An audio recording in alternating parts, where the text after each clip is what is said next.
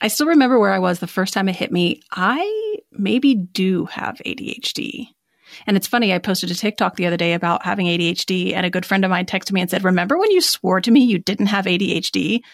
Oh, goodness. Well, listen, if you relate to that at any point in your life, I want to share a podcast that you should tune into. It's called ADHD Aha, hosted by Laura Key. It's candid stories from people who share the moment it clicked that they or someone they know has ADHD. In each episode, you'll hear heartfelt interviews about the unexpected, emotional, and even funny ways that ADHD symptoms can surface for adults. And it doesn't always look the way we thought it would. So check it out.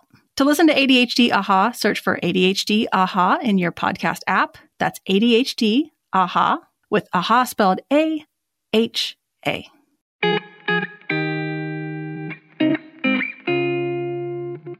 Hello, you sentient balls of stardust. Welcome to Struggle Care. I'm your host, KC Davis, and this is the podcast where we attempt to de pop psychologize mental health and self care.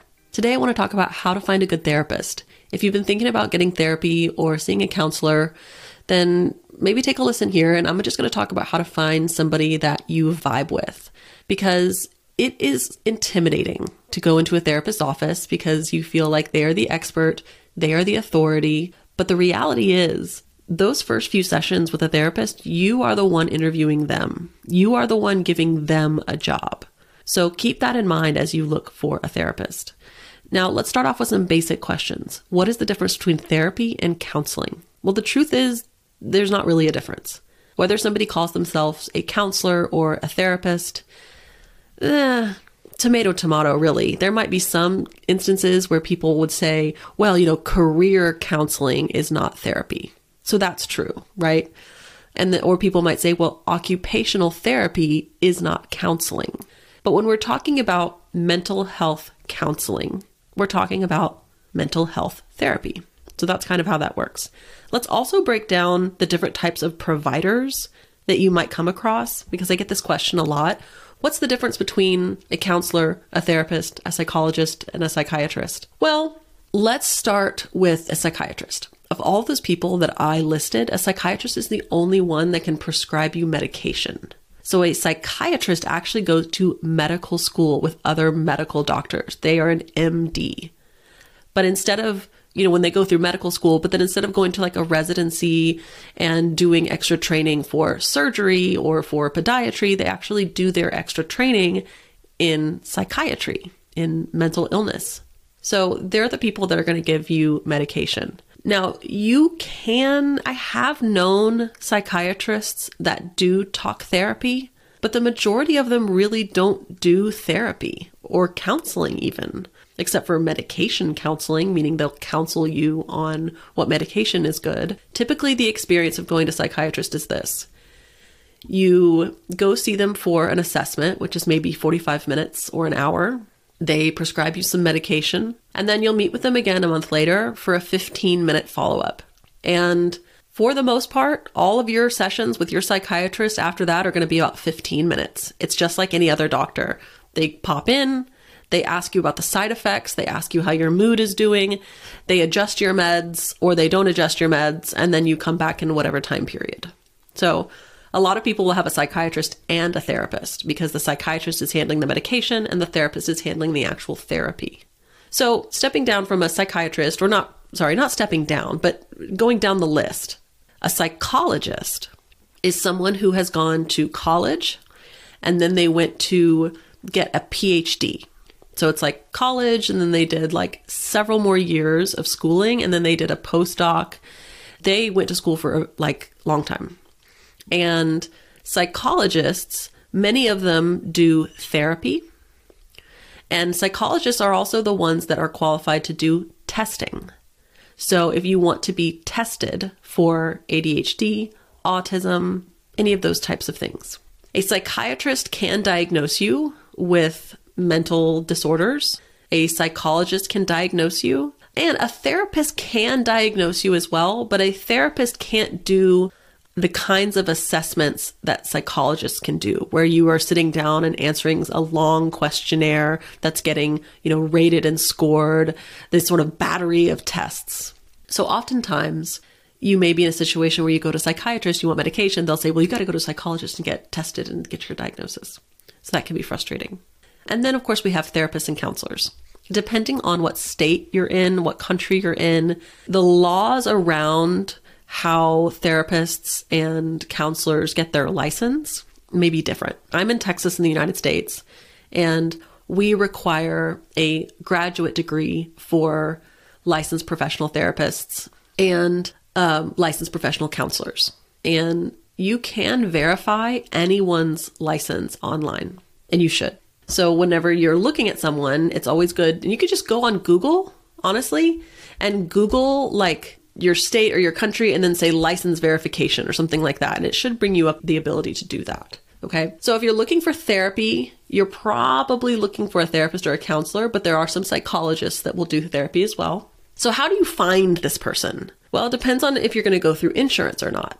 If you're going to go through insurance, there's a couple of ways you can do it. If you have private health insurance like you do in the US, so, and because I'm in the US, I'm going to primarily be talking about the US systems that we have to navigate. But if you're outside of the US, I'm still going to talk about like how to vet somebody. So that's going to be helpful for you. Okay. So you're in the US, you're going to call your insurance and ask them for a list. You could do it that way. You can also go onto websites like Psychology Today and filter by that. You can look online for therapists near you and just ask them if they have that.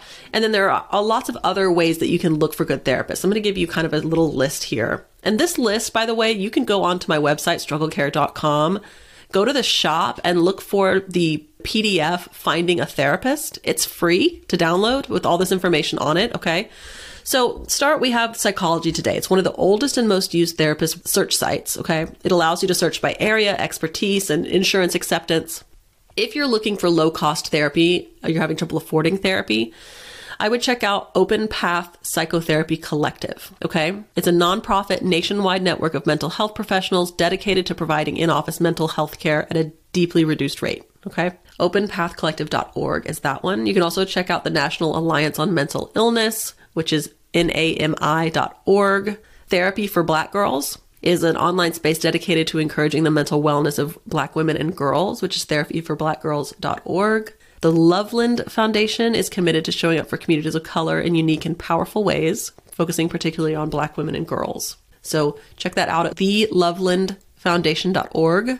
And then if you are a person of faith, you can look through your various churches or synagogues or communities of faith. If you are a Christian person, there's something called biblicalcounseling.com. You could look through that. And so those are places to start for when you're looking for a therapist. Okay. So what do you do when you pick somebody out? How do you contact them? What do you say? Well, let me make another note about private insurance. You have to know whether your private insurance is what's called a PPO or an HMO, because if it's a PPO, you can go and pick somebody that's on your insurance. If it's an HMO, that means that you have to go to your primary care doctor first and get a referral in order for insurance to cover that.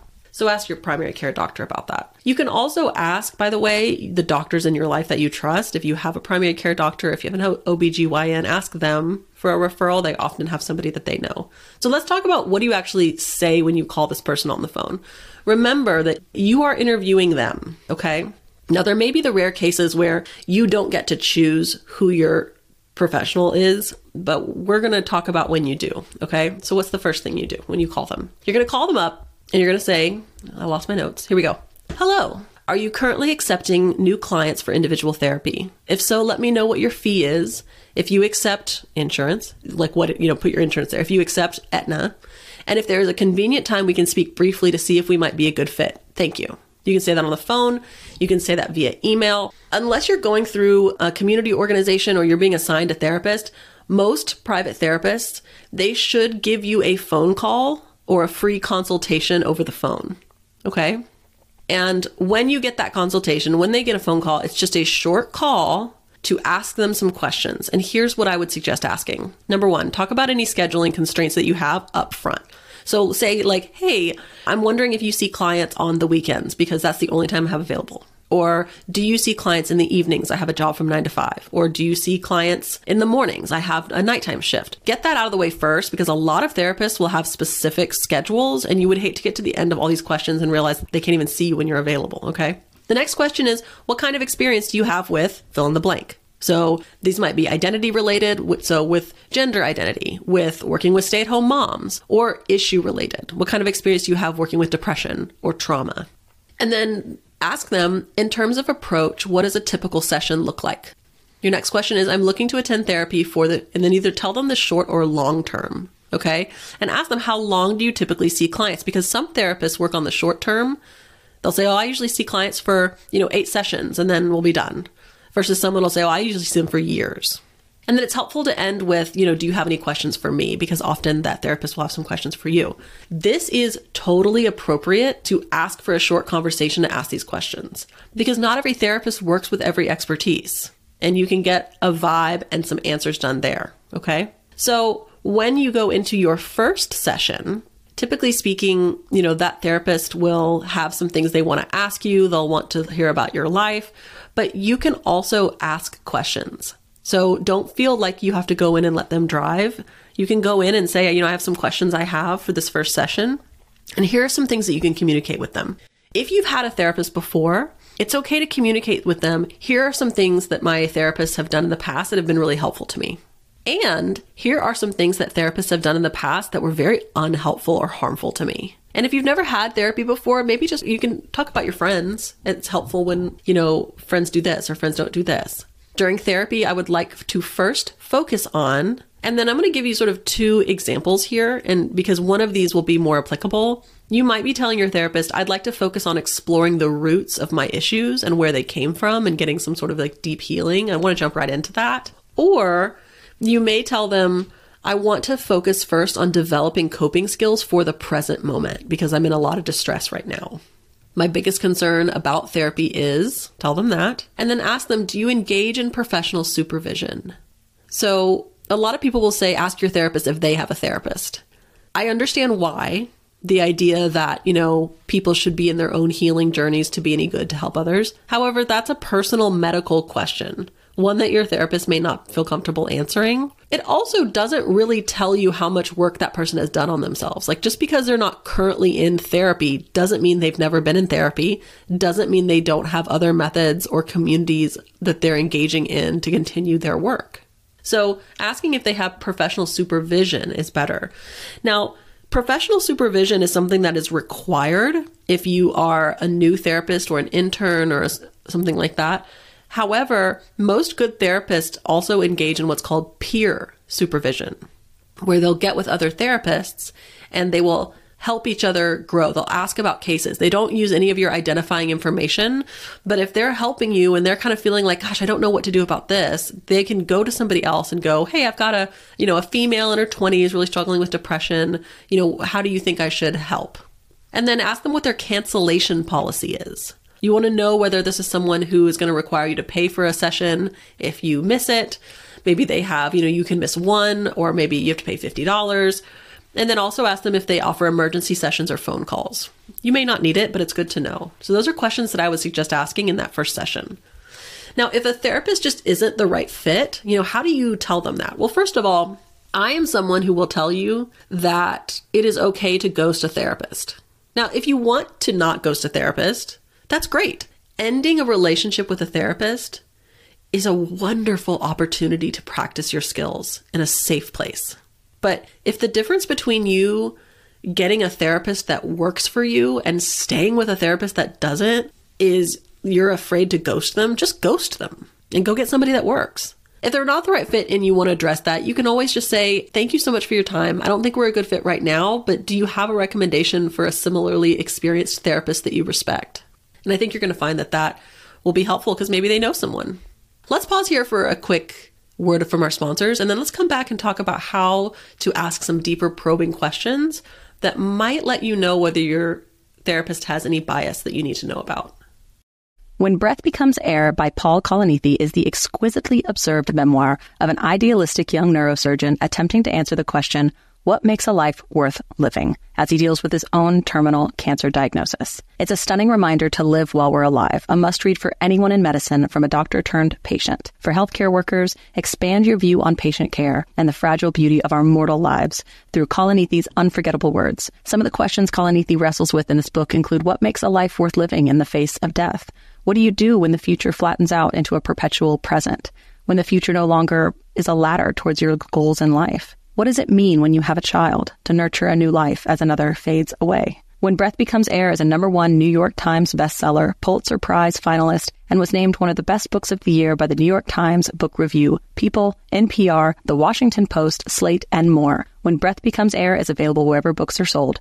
Learn more at prh.com slash breath. I've never met a free trial that I didn't like. The problem is, is that I often forget to get out of them before they start charging me. But I don't have that problem since I started using Rocket Money. Rocket Money is a personal finance app that finds and cancels your unwanted subscriptions, monitors your spending, and helps lower your bills so that you can grow your savings. I love how the dashboard shows me this month's spending compared to last month, and I can clearly see my spending habits. Plus, they'll help me create a custom budget and keep my spending on track. Rocket Money will even try to negotiate lower bills for you, up to 20%. All you have to do is submit a picture of your bill, and Rocket Money takes care of the rest. They'll even deal with customer service for you. Rocket Money has over 5 million users and has saved a total of 500 million in canceled subscriptions, saving members up to $740 a year when using all of the app's features. So stop wasting money on things you don't use. Cancel your unwanted subscriptions by going to rocketmoney.com slash struggle. That's rocketmoney.com slash struggle, rocketmoney.com slash struggle. Welcome back. We're talking about how to find a good therapist. And I want to get into some questions that I think are going to be helpful to ask someone up front. Things about religion, things about gender identity, things about medication. Because unfortunately, people have had the experience of working with a therapist that they really liked, that was really helpful, getting six months down the road when their therapist says something that's deeply hurtful, that's deeply prejudiced or biased. So, for example, let's say that you do not want a therapist that is religious. And that's really important to you. Well, here's the issue. If you ask someone, Are you religious? they will probably tell you if they are, they aren't. But that doesn't always give you the information that you need. Because I know some therapists that would not say that they are religious, but have like deeply religiously influenced views about life. I also know therapists that are religious that are incredible therapists that never bring religion into sessions, that understand the difference between their personal religious beliefs and the goals and workings of a client that are like way better than even a non religious therapist. At the end of the day, most of us don't want to know or care what the religion of our therapist is. What we do want to know or care is can this person do the job we need them to do without their own personal beliefs coming in? So here are two questions that I believe are more helpful in getting you the information that you need. Number one, do you believe that I can fully recover from these symptoms outside of a religious belief or religious practices or religious ideas? That is a much better probing question because people might say to you, Oh, I don't do, you know, when I don't bring religion in it at all. But if this person has a personal belief that you can never not be depressed unless you know Jesus, that is going to influence the way that they give you therapy. Okay? The second question is if I said I do not want spiritual concepts to be a part of my therapy, what interventions would you use? And do you think that that would be sufficient to meet my goals? You don't want someone whose only tools in their basket are spiritual tools, if that's not what you're looking for. Now, let's talk about the flip side for a second. Let's say that you are a person of faith and you want to know whether your therapist is going to be prejudiced against that. So here are two a question and a statement that I think are going to be helpful. Number 1, just how familiar are you with the fill in the blank faith? Open-ended, let them answer. And then the second one would be I would like for my religion or my spirituality to be either you can say respected during our work or you might even say incorporated into our work. So pick which one of those are for you. And then the question is, are you equipped for that? And in what ways? So I would like for my religion to be respected during our work. Are you equipped to do that? And what would that look like? I would like for my spirituality to be incorporated into our work. Are you equipped for that? Okay. Next thing, when you are assessing whether somebody has bias or prejudice against the LGBTQ community, in my experience, it's not enough to say, Do you work with gay people? Will you work with transgender people? Are you against XYZ? Because the most conservative therapist that I know would say, Oh, yes, I work with anybody. Everyone's welcome here. But they don't mean the same thing that somebody else means when they say that. Okay. So here are the two questions that I think are going to be more helpful to you. And here's the reason I say this, y'all. I got my counseling degree at a seminary. So I intimately know the kinds of people that are religiously trained. I am a professional therapist. I know lots of therapists that are not from seminaries. I know those people. Like, I know therapists. And I can tell you that there are some of these people coming out of religiously trained institutions that you do not want giving you therapy. And there are some people coming out of religious institutions that are much better therapists than people coming than somebody coming out of a non-religious place. There are people coming out of non-religious places that have deeply embedded bias and prejudice that they're unaware of around these issues, and there are some coming out that don't. So it's not enough for your own safety. It's not enough to just know are they or are they not religious? Were they or were they not trained in a religious place? Here is the question that I believe is going to be much more helpful to you. It's do you feel I can fully recover from my mental health symptoms without changing my gender identity or my sexuality or my just like fill in the blank, right? You need an honest answer to that question. Because if you're with somebody that at the end of the day is going to bring it back to, well, I really think that, you know, you're not gay. It's really just the abuse. You need to know that up front. Okay. The second question How will we work on managing my symptoms while still honoring my gender identity or my sexuality, et cetera, et cetera? Make them get specific with you because someone who does not know how to do that will not be able to answer that question. Okay. And then the last question I think is helpful is to ask somebody, what is your view of psychotropic medication? Or what is your view of psychiatric medication? Or what is your view of taking medication for mental health symptoms? Because y'all, some people have some wacky ideas. Some therapists have some weird ideas about mental health medication. And that's something you want to know before you go in. I have another worksheet on my in that packet of finding a therapist that talks about therapist qualities that I think is helpful to take to your therapist. It's about what kind of therapist do you prefer? It allows you to rate your preferences, things about do you want someone that mostly listens or someone that leads the conversation? Do you want someone to help you discover things for yourself or to tell it to you straight? Would you rather have someone understand you or challenge you? Do you like it when a therapist relates to you about their own life? Or does that make you uncomfortable? Do you want to focus on healing the past or do you want to focus on developing new skills? And then lastly, some people like it when their therapist shows them that they care and some people are deeply uncomfortable if their therapist gets emotional. And good therapists can do both of those things, or all of those things, or some of those things.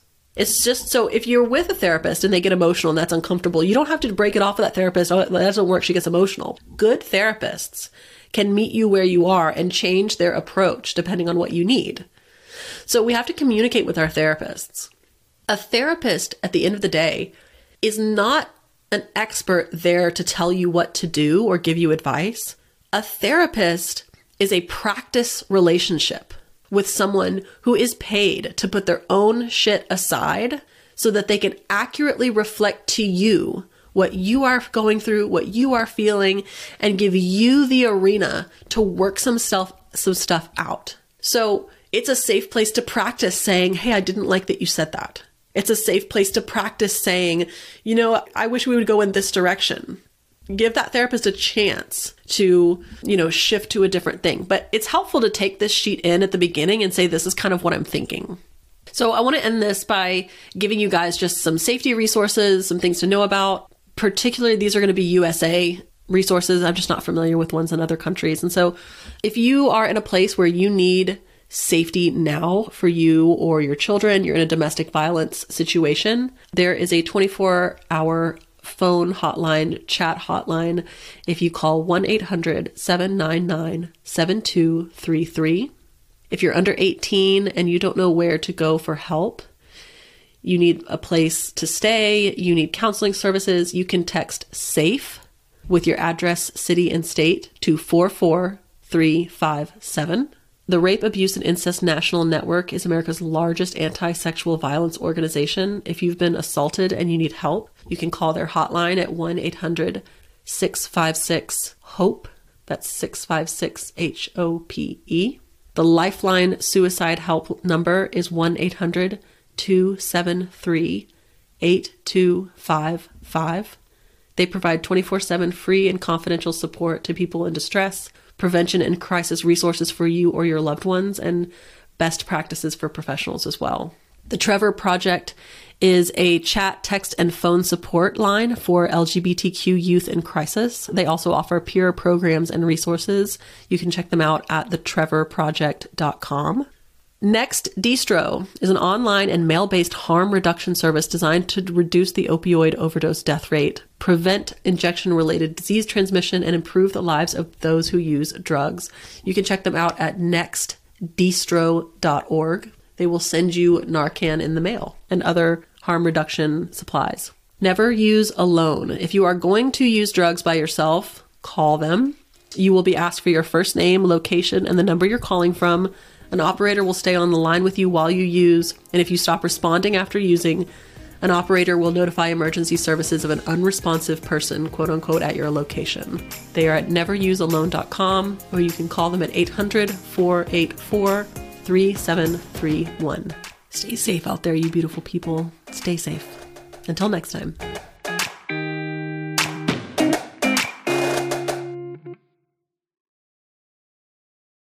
Hey there, I'm Debbie Reber, the founder of Tilt Parenting and the author of the book Differently Wired.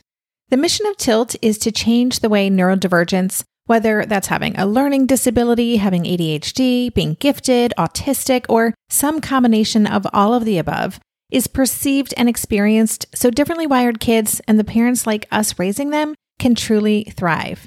On the Tilt Parenting podcast, I get to talk with authors, therapists, educators, and parenting experts who are committed to this mission. I ask the questions my listeners are most curious about when it comes to supporting our kids. And in turn, my guests share strategies for challenges, out of the box ideas for navigating school, best practices for therapies, tips for advocating, and so many thoughtful insights on what it really takes to help our kids grow up feeling seen and respected so they can create awesome lives for themselves. I know that raising a differently wired kid can feel overwhelming and isolating, but I promise you, you are not alone, and it can feel so much better. If you're on this parenting journey, come listen to Tilt Parenting. Together, we can shift this paradigm and show up for our exceptional kids with hope, possibility, and joy.